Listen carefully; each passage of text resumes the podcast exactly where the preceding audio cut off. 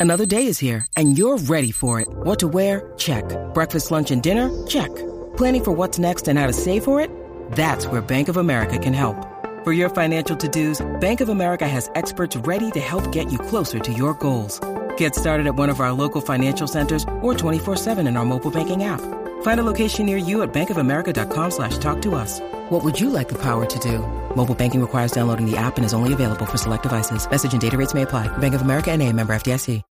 When you need mealtime inspiration, it's worth shopping Kroger, where you'll find over 30,000 mouthwatering choices that excite your inner foodie. And no matter what tasty choice you make, you'll enjoy our everyday low prices, plus extra ways to save, like digital coupons worth over $600 each week. You can also save up to $1 off per gallon at the pump with fuel points. More savings and more inspiring flavors make shopping Kroger worth it every time. Kroger, fresh for everyone. Fuel restrictions apply.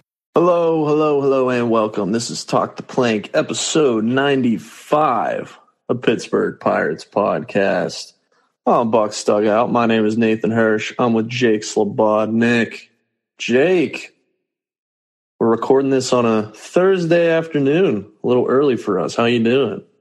Uh, yeah, we're recording this on a Thursday afternoon just because um, I am caught up with everything at work. Uh, things have been little up and down this week. One of my coworkers caught COVID, so I've been following in or falling in for them, uh, which means I've had to go into work at 4 a.m. each day this week. Um, then at night, I have to call high school basketball, so it's like I never get a chance to rest. But uh, we're doing all right. We're still alive. Spring training just a couple of days away, so that's kind of what's getting me through the week. Uh, Saturday, no, yes, no. What day does spring the spring game start? I think it's Saturday, right? Yeah, I believe it's this also. weekend. But yeah, we're doing our Good. Yeah. What better way to rest than to talk about the Buckos on a podcast? I can't think of anything more relaxing to do. Um, yeah, I guess we could start here today um, with a little bit of Bryan Reynolds news. Um, pretty much, as we know, Bryan Reynolds requested a trade. The Last time we talked, he still was requ- requesting a trade, but as of late this week, there's been some pictures of Reynolds talking with Bob Nutting, the owner of the Pirates. Um, and there's been some reports that the two sides are open to talking again. Jake, I guess my question to you is do you have any hope that an extension can actually get done and what's that hope looking like? It's grown over the past couple of days. I'm more confident that a deal will be reached. I'm not exactly sure when that will happen, though. I would assume that they would want to lock something up before spring training competition starts because that's sort of when players start to focus on their individual performances and everything outside of baseball signing sort of goes by the wayside. But I was actually talking with uh, one of our members at Bucs Dugout, Austin Beck, told about this this morning because um, he actually texted me at 9:47 last night, and he said, "Why do I feel like this Reynolds deal is going to happen?" And I agreed with him. You know, it's it's it's a difficult thing to think about and scary to think about that Pirates fans are being optimistic, and it's kind of hard to be optimistic about something like this. But like you said, there were pictures of Reynolds and Pirates owner Bob Nutting chatting a couple of days ago. Um, and the overall idea and impression at spring camp right now is that Reynolds is going to get extended. I don't know if there was anything concrete that came out saying that things are getting closer, but I know that emotions, I would say, are a little bit more positive with it. Um, and Austin and I got into a little bit of a friendly disagreement. Uh, he said, well, anyone can just talk. It doesn't mean that, in my opinion.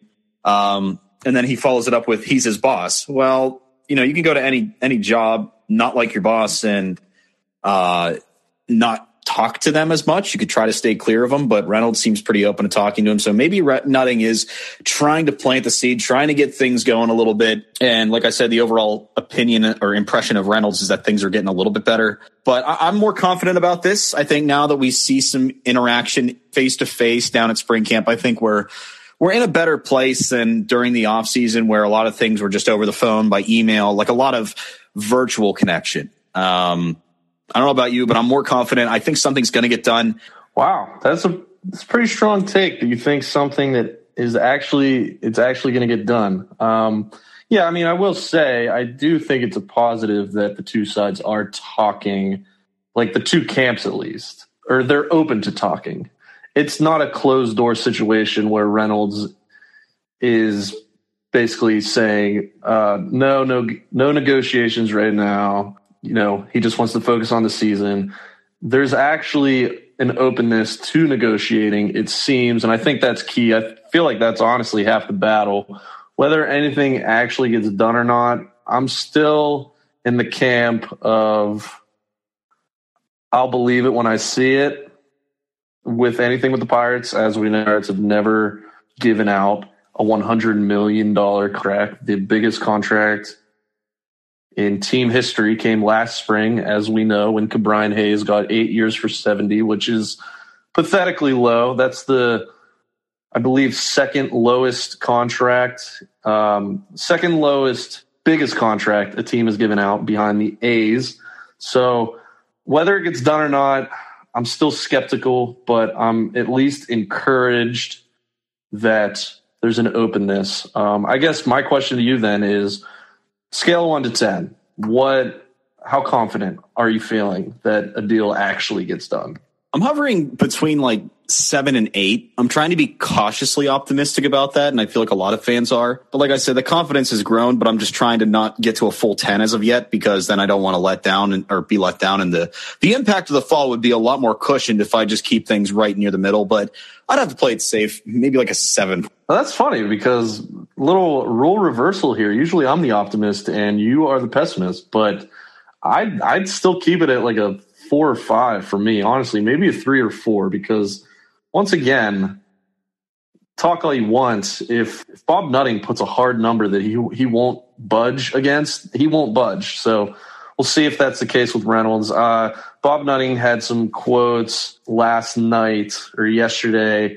Jason Mackey reported just typical owner crap, owner talk. We need to be better. Blah blah blah blah blah. I want to win a championship. Blah blah blah blah blah. But till he actually puts his money where his mouth is, we'll see. We will see. Uh, other Pirates news early here in spring, not great. Termarr Johnson, the Pirates' first round pick last year. I believe it's last year. Yeah, the fourth overall pick. He uh, tweaked a hamstring. He's going to be out about two weeks before doing any other baseball activity. I'm not too too worried because he's 18 years old. But anytime a top prospect tweaks something, it's it's a little frustrating because all it really does is hinder development and kind of slow things down. But he's still super young. He himself says he's not too worried about it. So I don't know if you have any thoughts on that. I guess for me, I wanted to see some at bats from him live in spring training games. And if I had to guess now, we're probably not going to see that. But are you worried at all about this? No, because I mean, injuries are a part of the game, and it's not like he's prone to injuries, and we knew this whenever the Pirates drafted him. And on and honestly, I mean, judging by the news that I've seen today, and one of the things that really kept my confidence up is Alex Stumpf. He talked to um, Termarr Johnson at camp today, and Johnson said he feels a lot better. It must be a very minor tweak. It's not like it's going to shelf him for the season or anything. It's just 10 to 14 days. The kid's still 18 or uh, I mean, he's relatively young. Um, so, I mean, if he misses two weeks of his first big league camp, I'm not going to be too disappointed. Now, if this becomes a habitual thing, then I'm going to be a little bit more angry. Uh, it does suck though that the first round pick curse seems to just seems to just keep plaguing the Pirates. Like, how many times are we going to see the former first round pick, whatever year it may be, whether it's the first overall, get sidelined almost immediately with the, with an injury? I mean, we saw Henry Davis go out multiple times this past season because he was hit by pitches. And I mean, that's just weird happenstance, but uh, he was out for a while, former first overall pick. Now Johnson doesn't even make it a couple, doesn't even make it a full week in big league camp. And he's already hurt with hamstring. Uh, Nick Gonzalez had, yeah, Nick and then uh, year, yeah. I don't, I don't think Quinn Priester had too many injuries, but he's a pitcher and he's more prone to them now. So, I mean, obviously, we all hope that that never happens, but you never know. I, I, just hate this vicious cycle that we're going through. And really, it all seems to just started with uh, Quinn Priester, maybe like since that since he was drafted, every first round pick has had a significant injury since then, and it, it just as a fan, it's just so frustrating to see because you want to see these kids develop quickly and develop early on in their career, but yet they can't because they're always backtracked by an injury. It's just it's super frustrating. Yeah, and I think um, you know me personally looking at it, as long as he starts the minor league season on time, I'm all right with it because that's all that really matters.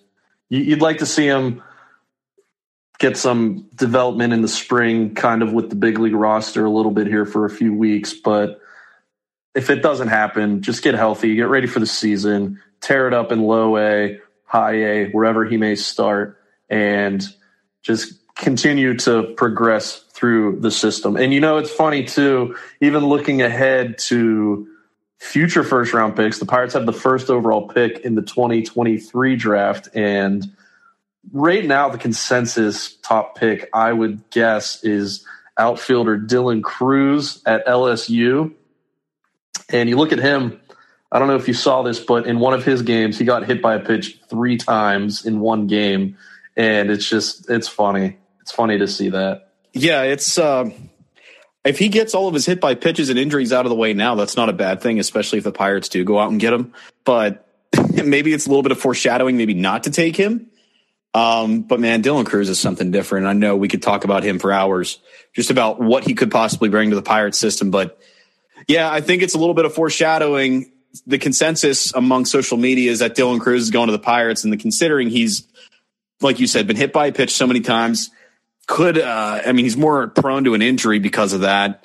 I don't know. It's it's it's a vicious cycle. It really is. But I don't know. It maybe it's just maybe we're just overthinking things as fans, as bloggers, as podcasters, and we just we we expect the worst. Yeah, I mean, I'm not I'm not saying that I think that he's uh, hit by pitch prone quite like someone like Henry Davis, but it's just funny to see.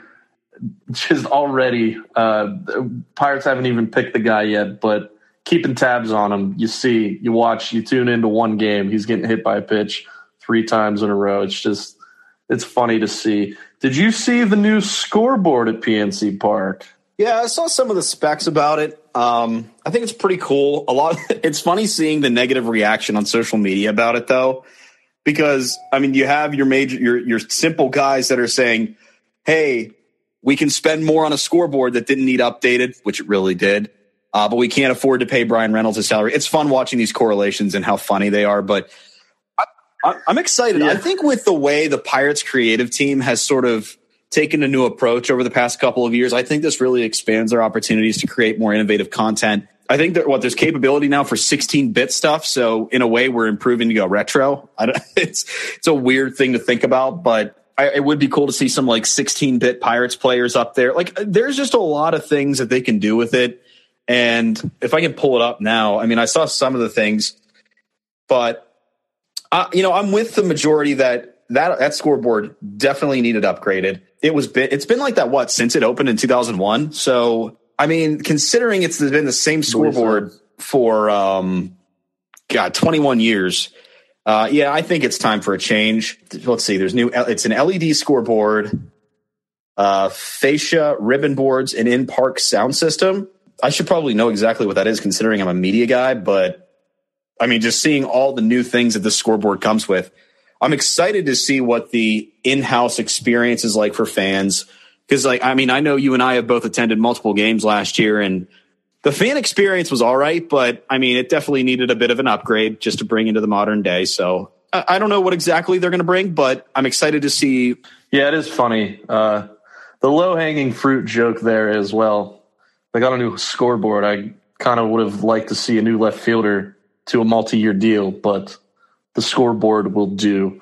Yeah, no, I, I will say I, I think there's something to be said for the fact that over the past two seasons, PNC Park has improved, I wouldn't say dramatically, but a decent bit because you look at this past season, uh, the 22 season, they added the bar in center field, which personally I absolutely love. They also have the bar in left field. I think that improves the fan experience. They kind of shrunk down the center field stands a little bit to put that center field bar in.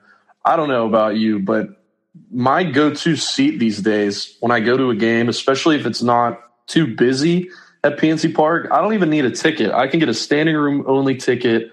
I can go sit. They have tables out by that bar, have a few drinks. The view is still really great. Um, it's it's really nice, and you can see the scoreboard from there. I love that. And with the scoreboard, I'm excited to see it in person. I'm excited to see, like you said, what kind of uh, content they put on it. But you're right, it did need upgraded. Um, I thought it was pretty funny seeing like pictures of helicopters installing pieces of the scoreboard, but it does look like it's maybe double the size that it was. So pretty cool. Anything to increase the fan experience.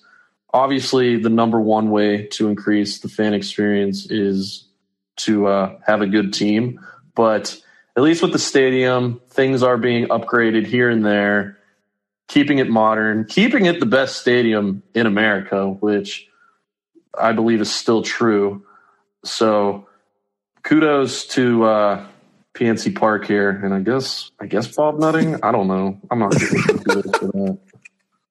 I don't know. Maybe credit goes to Travis Williams, even though he keeps his head buried in the sand 90% of the time. He does do some yeah. things, I guess. But I mean, if we're talking to go to seating, and I didn't really expect to talk about my favorite location in PNC Park today, but I think it's yeah, I think it's Go good ahead. to talk about considering the season's coming up. But I don't know about you. I I'm honestly in love with the nosebleeds at PNC Park. I think the cityscape, the rivers behind PNC Park, you can see everything, especially in like the 220 area, which is like that area with um I'm trying to th- try to best describe it. There's like that club seating? Yes, I think so. It's got like that little restaurant area where you can walk through, and there's like memorabilia with the pirates. Like, I think I think that's what you're talking about. But I think that's my favorite area, mainly because there's seats where I can seclude myself from everybody else. But I mean, I can. It, it's kind of where. Ah, it was where I took my girlfriend last year for her first ever pirate game. And it was the one against the Padres where Michael Chavis ripped one down the left field line to tie it. I mean, we went nuts. It was a perfect view of everything. The ball going out, Chavis pimping out the home run, and just the game itself. It was just really fun to watch. And from that area, it kind of put the perspective on there's never a bad seat in the house. So, I mean, if we're talking the best areas in the park, that's a very underrated one, in my opinion. But yeah, and plus with this new scoreboard, I think it's going to make things a lot easier to see on there from those seats where I'm at. Not to say that it was difficult to see at first, but it was a little bit whenever the sun would glare on it. And, you know, maybe if you're sitting higher in the nosebleeds, it's a little bit more of a challenging view. But with this new scoreboard and how they've expanded, I think it's going to be a lot easier to see no matter where you're at. Yeah, and hey, updated scoreboard. Perhaps we'll see some updated stats. Perhaps we'll see some exit velocities, some pitch break information. That's what I'm hoping for. But yeah, like you said, uh, there really isn't a bad seat in PNC Park. My least favorite seat probably is the left field bleachers because, as we know, left field in PNC Park is huge. So you're kind of far away from the plate. Uh, you don't get to see the scoreboard, but anywhere else in the stadium besides that, nosebleeds included, even high up in the 300 section, you can still see the game super easily. It kind of goes without being said here that there there really is not a bad view in the, the entire park. I guess besides the bar view, I'm a big right field stands guy, just because you're kind of high up, you can see everything. The possibility of catching a home run, which has never happened for me or come close, but I enjoy that. You're out in the sun that's my favorite probably. Yeah, that's not a bad area. I've been out there a couple of times, but yeah, I think the right side, uh, right line, or the how am I saying the line down right, the box seats and nosebleeds, I think are very good because, like I said, you get that picturesque view and the scoreboard, and you can see everything pretty well on the field. And, and I mean, you get those for rather cheap compared to other seats. So I mean, that's the best area. Bar area in center field, I think, was a great addition to that park because I mean, like you said, it's fun. It's nice to just be able to walk in. There's a big enough bar where everybody can be served rather quickly and efficiently. And you can easily just go right to your seats after that. I think it's great. I remember a lot of people, I don't know if you remember this, but whenever they first announced that, there was a lot of like negative feedback, like, oh, of course they can't fill the stadium, so they're going to take seats out to make it look like it's even more packed. Like, but now you see where what exactly happened to that area, and you look back on it and think, man, that was a really good investment by the Pirate. Yeah, I agree. I agree 100. percent All right, back to the baseball a little bit. Last week we kind of talked about maybe some position battles, and I will say, I think maybe we kind of undersold the starting starting pitcher position battle. Basically, in my head, I was thinking five man rotation with Mitch Keller, Roansy Contreras, Rich Hill, JT Brubaker, and Vince Velasquez, but I've kind of heard some possibilities that they might go to a six man rotation, which I would not be opposed to. And if that were the case, that would open up a spot for someone like Johan Oviedo, Luis Ortiz, or probably not Michael Burrows to open the season. I think he's more of a depth piece. But I don't know. Do you have any thoughts on the idea of having a six man rotation? Who you'd like to see in it? Just the overall scope of what the starting rotation might look like. Like you, I'm 110% for that. I think giving our top end rotation guys an extra day of rest, that's never a bad thing. Um, and I think it only benefit them. And I mean, we have the depth that we can afford some of the arms there, and you know, we can put them in the six guy. My vote would probably have to go to Johan Oviedo first, just because I feel like I've seen a lot more consistency out of him, and I feel like he made a couple more starts last year that he's kind of earned that position he looks like he's improved. He put up some decent numbers with the Pirates. Yeah, he had a couple off days, but still, I think he's fine. I think he's rightfully earned that. And if they're trying to sort of, I guess, mature Luis Ortiz to the point where he can be a consistent starter, then maybe I, I would say that he is number one and first in line on the pecking order to be sent down to AAA to get more reps down there. Uh, Johan Oviedo, I think, could be the sixth man and then he'll eventually move up to maybe that number five slot once Ortiz is ready. And Velasquez is probably going to do terribly. They bump him down to the, either the bullpen or probably a DFA, and they can bring Luis Ortiz up, and they still have a solid six man rotation. Or even like you said, Michael Burrows, whenever he's matured as well. And say Johan Oviedo doesn't do the greatest, they can move him into that long long relief role, put Ortiz in his role, and then when Burrows is ready, they bring him up too. So like I said, they have the depth, and plus we got to think about Quinn Priester. He's he's right on the edge of coming up to the majors this season. So I think what they're going to do is maybe like a trial and error run with Vince and Oviedo. Depending on what they do in the starting role, they're going to be sent back into the bullpen if possible. But like if maybe they somehow both just really spark this year, it's going to delay some things. But like that's going to be their. I would think that's their landscape for now. Ortiz will be there maybe as like a long relief spot starter guy. Then when Burrows and Priest are ready, they're going to move them up into the permanent rotation slot. It's hard to think about, especially with all this depth, because I think we're so used to talking about the lack thereof of the Pirates' depth in pitching. But my vote would go to Johan Oviedo just because of what he would what he showed us last year, followed by Vince, um, obviously because he's the veteran guy. If they don't work out, you bump up Luis Ortiz and or Quinn Priester. If Ortiz doesn't work out and he's a better long reliever, move Quinn Priester back in there and Michael Burrows in there just to see what they do. And then you can sort of plug and play from there to see what these guys can really bring. So yeah, I'd go Oviedo. Yeah, I think I agree with that. And just to further the point of having a six man rotation, which I don't I don't even know why I didn't think of that last week. You look at it, last season Mitch Keller threw 159 innings. That led the team Right behind him was JT Brubaker at 144 innings. And then after that, it was Zach Thompson, 121 two thirds, Bryce Wilson, 115 and two thirds. You look at the starting rotation now, I think I think Keller can be a guy that flirts with 180 innings this season. And perhaps JT Brubaker is a guy that gets up towards 150, 160.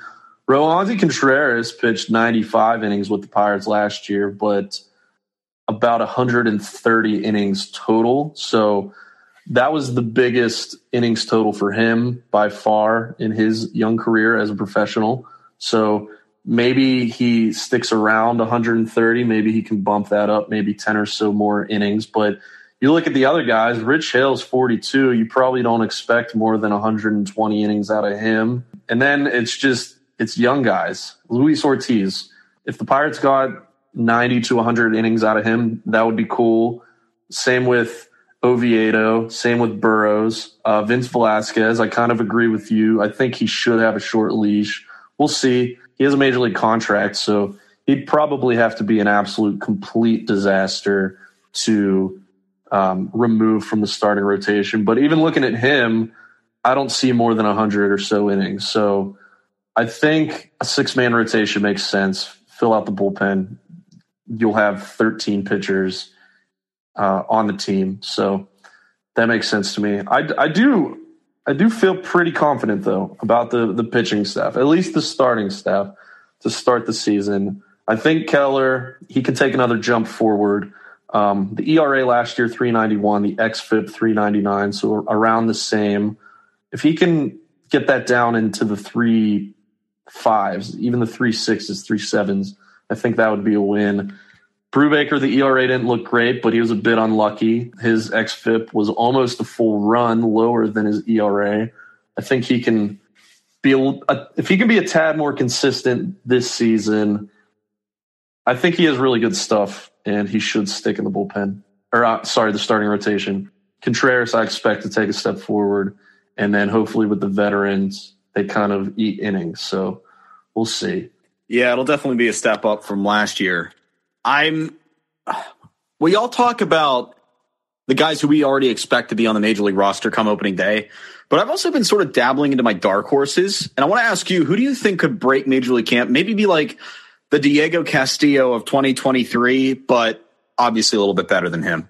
Yeah, that's a good question. I, I feel like I feel like it would have to be a pitcher because looking at the starting lineup, I think it's pretty much I wouldn't say set, set in stone, but you look at it, there's there's maybe one bench spot that that could um, open up here, and I, I don't know Ryan Vilade, uh, Cal Mitchell, who knows? But I think if there is a spot to be had, it would be it would be a pitcher. Um, and looking at it, I'm just looking at some of the non-roster invites pitching wise, and there there's a decent amount there's some of these um, minor league signings. There's like Caleb Smith, Tyler Chatwood, kind of veteran guys. But I said this on another pod.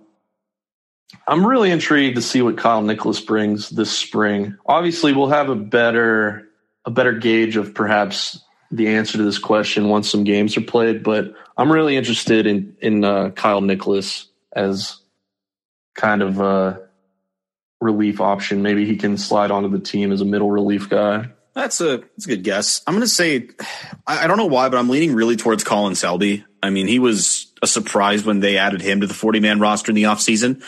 But I mean, he's coming off of a strong campaign at 222 or 227 ERA, bounced between double A and triple A last year. Oh, I don't think he did he play a game in triple A? I have to look at this now. Yeah, he played three games. I gave up a couple earned runs, not too bad, but something tells me if he has a strong spring, and I know they're going to use him here and there, maybe early in games and later as spring training evolves, they're going to put him deeper in situations. But I feel like Colin Selby could crack the bullpen just because the bullpen talent is just so bad. There's a lot of people who can easily be taken off. And I'm not going to get into that because I've already done that multiple times on this show. And so it'd be like just a broken record. But I think Selby, with how young he is, with the Pirates' faith in him to add him to the 40 man and protect him from the Rule 5 draft, I think he's a solid candidate to possibly break big league camp. Yeah, I mean, we've been saying this all off season too. It's just any any bullpen spot is open for the taking um, because you look at it, it's basically Bednar is the closer, and that's pretty much it.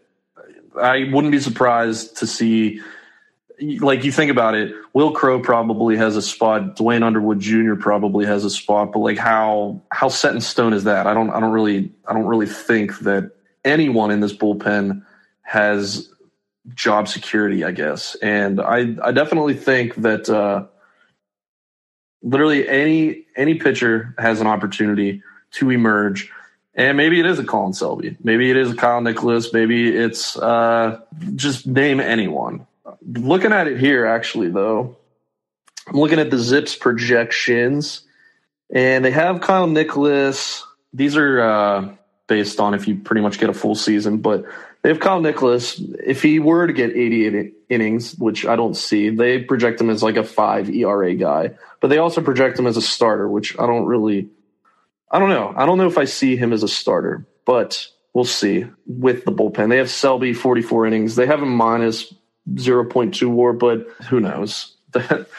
so much needs to sort out between now and opening day in the bullpen. I'm just kind of excited to see who really takes the reins in spring training because that's like the main the main uh, position that there can be competition at.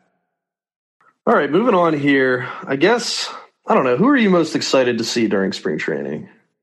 Endy, without a doubt. I mean, with how versatile he is, how well he or how quickly he progressed in the system, I'm just really excited to see what he can bring. I mean, what what do I need to say that hasn't been said already? And I mean, just he's just a wow factor. I mean, you watch him play. He's he's small, doesn't have a gigantic build, but yet his power, I think, is what really shows off his character, or in terms of how he performs on the field. Obviously, the versatility is a big thing. He just goes against so many norms. Like I'm going to go back to his physique one more time, and the dude is short. I don't want to say scrawny because he is built, but when when compared to the rest of the major league teams or major league players, he's pretty scrawny. But yet his pop time's really good. He is very athletic.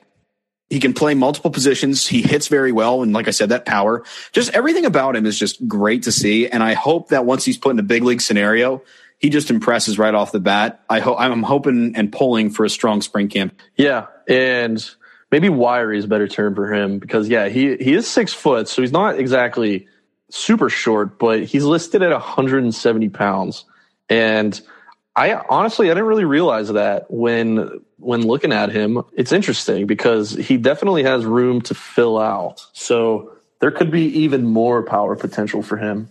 And yeah, I agree. I'm excited to see both him and Henry Davis in spring training. I'm excited to see kind of how they're deployed, um, how many innings they get to catch. And honestly, moving forward as the season goes along, once the minor league season gets started, are they both in AAA? Are they both catching? Do we see Endy Rodriguez perhaps in a corner outfield spot a little bit? Do we see Henry Davis spend some time at first base? Do they split time catching? That'll be really interesting to see. And I'm excited to see what they have to bring in spring training. I guess for me, as far as what I'm looking for in spring training, I think Rodolfo Castro is really intriguing.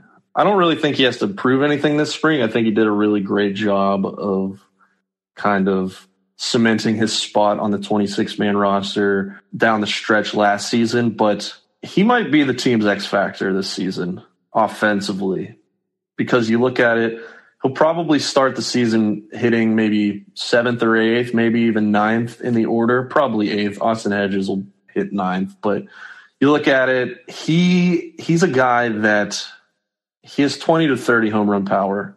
Uh, he's a switch hitter.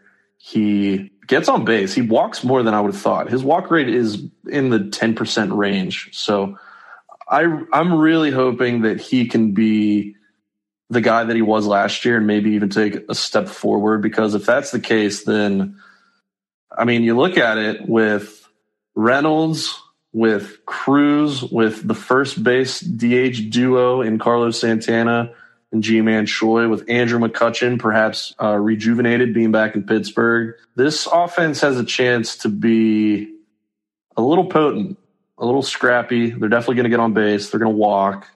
They're going to beat some non shifts, I believe. And if Rodolfo Castro can emerge as maybe a not middle of the lineup type guy, but maybe someone that you can slot sixth in your order on a good team, which I believe he has that potential after watching last season. I think that'll be huge. Yeah, last year kind of showed what he really can bring to the table. And when he first came up in the big leagues, I was kind of intrigued by him, but then he went cold. And I think he was just trying to focus too much on his power game instead of just making contact. And last year, I think he really simplified his hitting approach toward the end of the season, especially. And I hate to bring this up, but it seems like after that cell phone incident, that's when he really started to heat up. I think he was just trying to take the negative atmosphere off of him and put himself in a better light, which I think he did. Like like I've said before, watching him in the minor leagues, the guy can hit and he knows, you know, he knows what to do at the plate. He knows how to field. Like there's everything about him that his his ceiling is so high, but a lot of people I think have written him off already because of the you know plethora of talent that we have on the team already. And I think a lot of people would rather see Ji-hwan Bae there instead of Castro. But I'm with you. I think Castro has rightfully earned a spot on the 26 man roster at second base on opening day. And really, like you said, if he can generate some turnover from the bottom of the lineup, because we all know Austin Hedges probably won't. So if, if Castro can be that guy to generate some late, eh, like, um, late lineup power, I guess. And I think we're going to be fine as long as we can find some consistency through all aspects of the lineup. Not everybody has to be a star, and I think Rodolfo Castro can be that. Maybe that Swiss Army knife. I think that's the the best way I can describe him and what my expectations are. Yeah, and I mean, you look at him last season. 278 plate appearances with the Pirates, 11 home runs. So that's about a half season's worth of plate appearances. He could easily be a 20 home run guy. And there's definitely a world where uh, you look at it, middle of the the field position players, shortstop, second base, center field, catcher, you don't get a lot of pop, but by the end of the season, the Pirates could have four legitimate 20 home run guys at each of those positions with Cruz obviously at short, Castro at second, Reynolds in center field. He's already a 20 to 30 home run guy. And either Endy Rodriguez, Henry Davis, or the combination of the two, there's some power there as well there's some real potential with this Pirates lineup. And I do love team building wise how they've kind of focused on building through the middle. I don't even know if they've focused on that, but how it's worked out building the team through the middle because you look at it, besides Henry, uh, Davis and Endy are both Cherington guys, but Castro, Cruz, Reynolds, those are all Neal Huntington guys, but that's besides the point. I just like how this team is constructed offensively and they're built through the middle and then they're complemented with the corner guys. And I mean, honestly, you could throw Hayes into the core part of that conversation, but you look at Suwinski, you look at McCutchen, you look at Choi and Santana over at first base. I just, I like how this be, this team looks offensively. Defensively, we'll see. Hopefully, Cruz can get better. I know Jason Mackey's been talking about uh, watching Cruz on defense. He's he's looked better taking ground balls. He looks smooth. It looks like he's getting his feet underneath him, is what Mackey said, which the Pirates want. So that's good. Castro, I think he's pretty solid at second. Reynolds, he needs to get back to 2021 Reynolds defensively. Suwinski, I think, is a very good outfielder. Kutch, he's still fast. First base, Choi's one of the best first basemen defensively in baseball. Ke'Bryan Hayes, as we know, might be the best defender at any position in the sport. And with Hedges to start the season, he's solid. So I don't know. I guess I guess we'll see. But on the position side of things, I'm I'm very excited for this team. Me too, and especially after watching how some of the senior guys have come in and really helped lead the team and those young guys. Like I saw a picture of Carlos Santana walking and talking with Oneil Cruz and that just I don't know that just made me more excited because it seems like things are you know these this team is getting along with each other very quickly, and I think the best picture that encapsulates this entire spring experiment, Rich Hill showing Oviedo how to throw, how to perfect his curveball. I think that right there, it, it, it put into picture and you know just put into an image that you know, this is what Ben Cherington wanted this offseason. He wanted to plug and play, wanted to bring some guys in that'll lead. And that's exactly what he's getting. So I'm excited. Yeah, I agree. The the meshing of legitimate big league veterans, infusing them to this young raw talent, which they are. That's what they are. They're young, they're raw, they have never won. They've they've been a 100 loss team basically for for a while now. But if the talent's there, if it can kind of get rounded into form with the help of some of these veterans, I think the Pirates will be able to take a take a pretty big step this season and maybe improve their win total by 10 to 15 wins, which isn't in the grand scheme like there literally is nowhere to go but up, but you know, you look at the end of 2023 if they're a 70 to 75 win team, I think that will be that'll be an improvement and that's all I'm really asking for. All right, Jake, is there anything else you wanted to talk about before we uh, sign off today?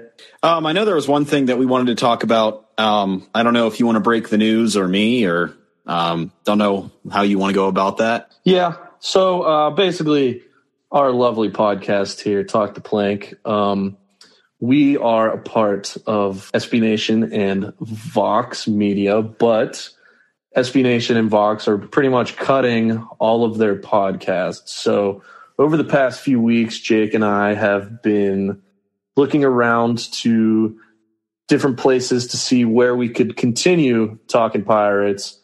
And luckily, we've found a place to continue potting. And this is actually pretty good news, I would say, because we're going to continue potting. We actually want to grow a little bit, and we're going to be joining the Fan First Sports Network, which is going to be a new network with a whole bunch of pods for a whole bunch of teams, Pirates included. And Jake and I have actually been looking around to find more podcasters that want to talk about the Pirates because we want to put out more shows during the season and we have some plans to do that. So I guess too we could say if you're a podcaster and you're interested in the Pirates and would like to uh, reach out to Jake or I, obviously we're on Twitter. We give our Twitters out. You could also email me. All the information is in the uh, article in which you find this episode. So, yeah, I mean, I guess I'll just say follow me on Twitter at Nathan dot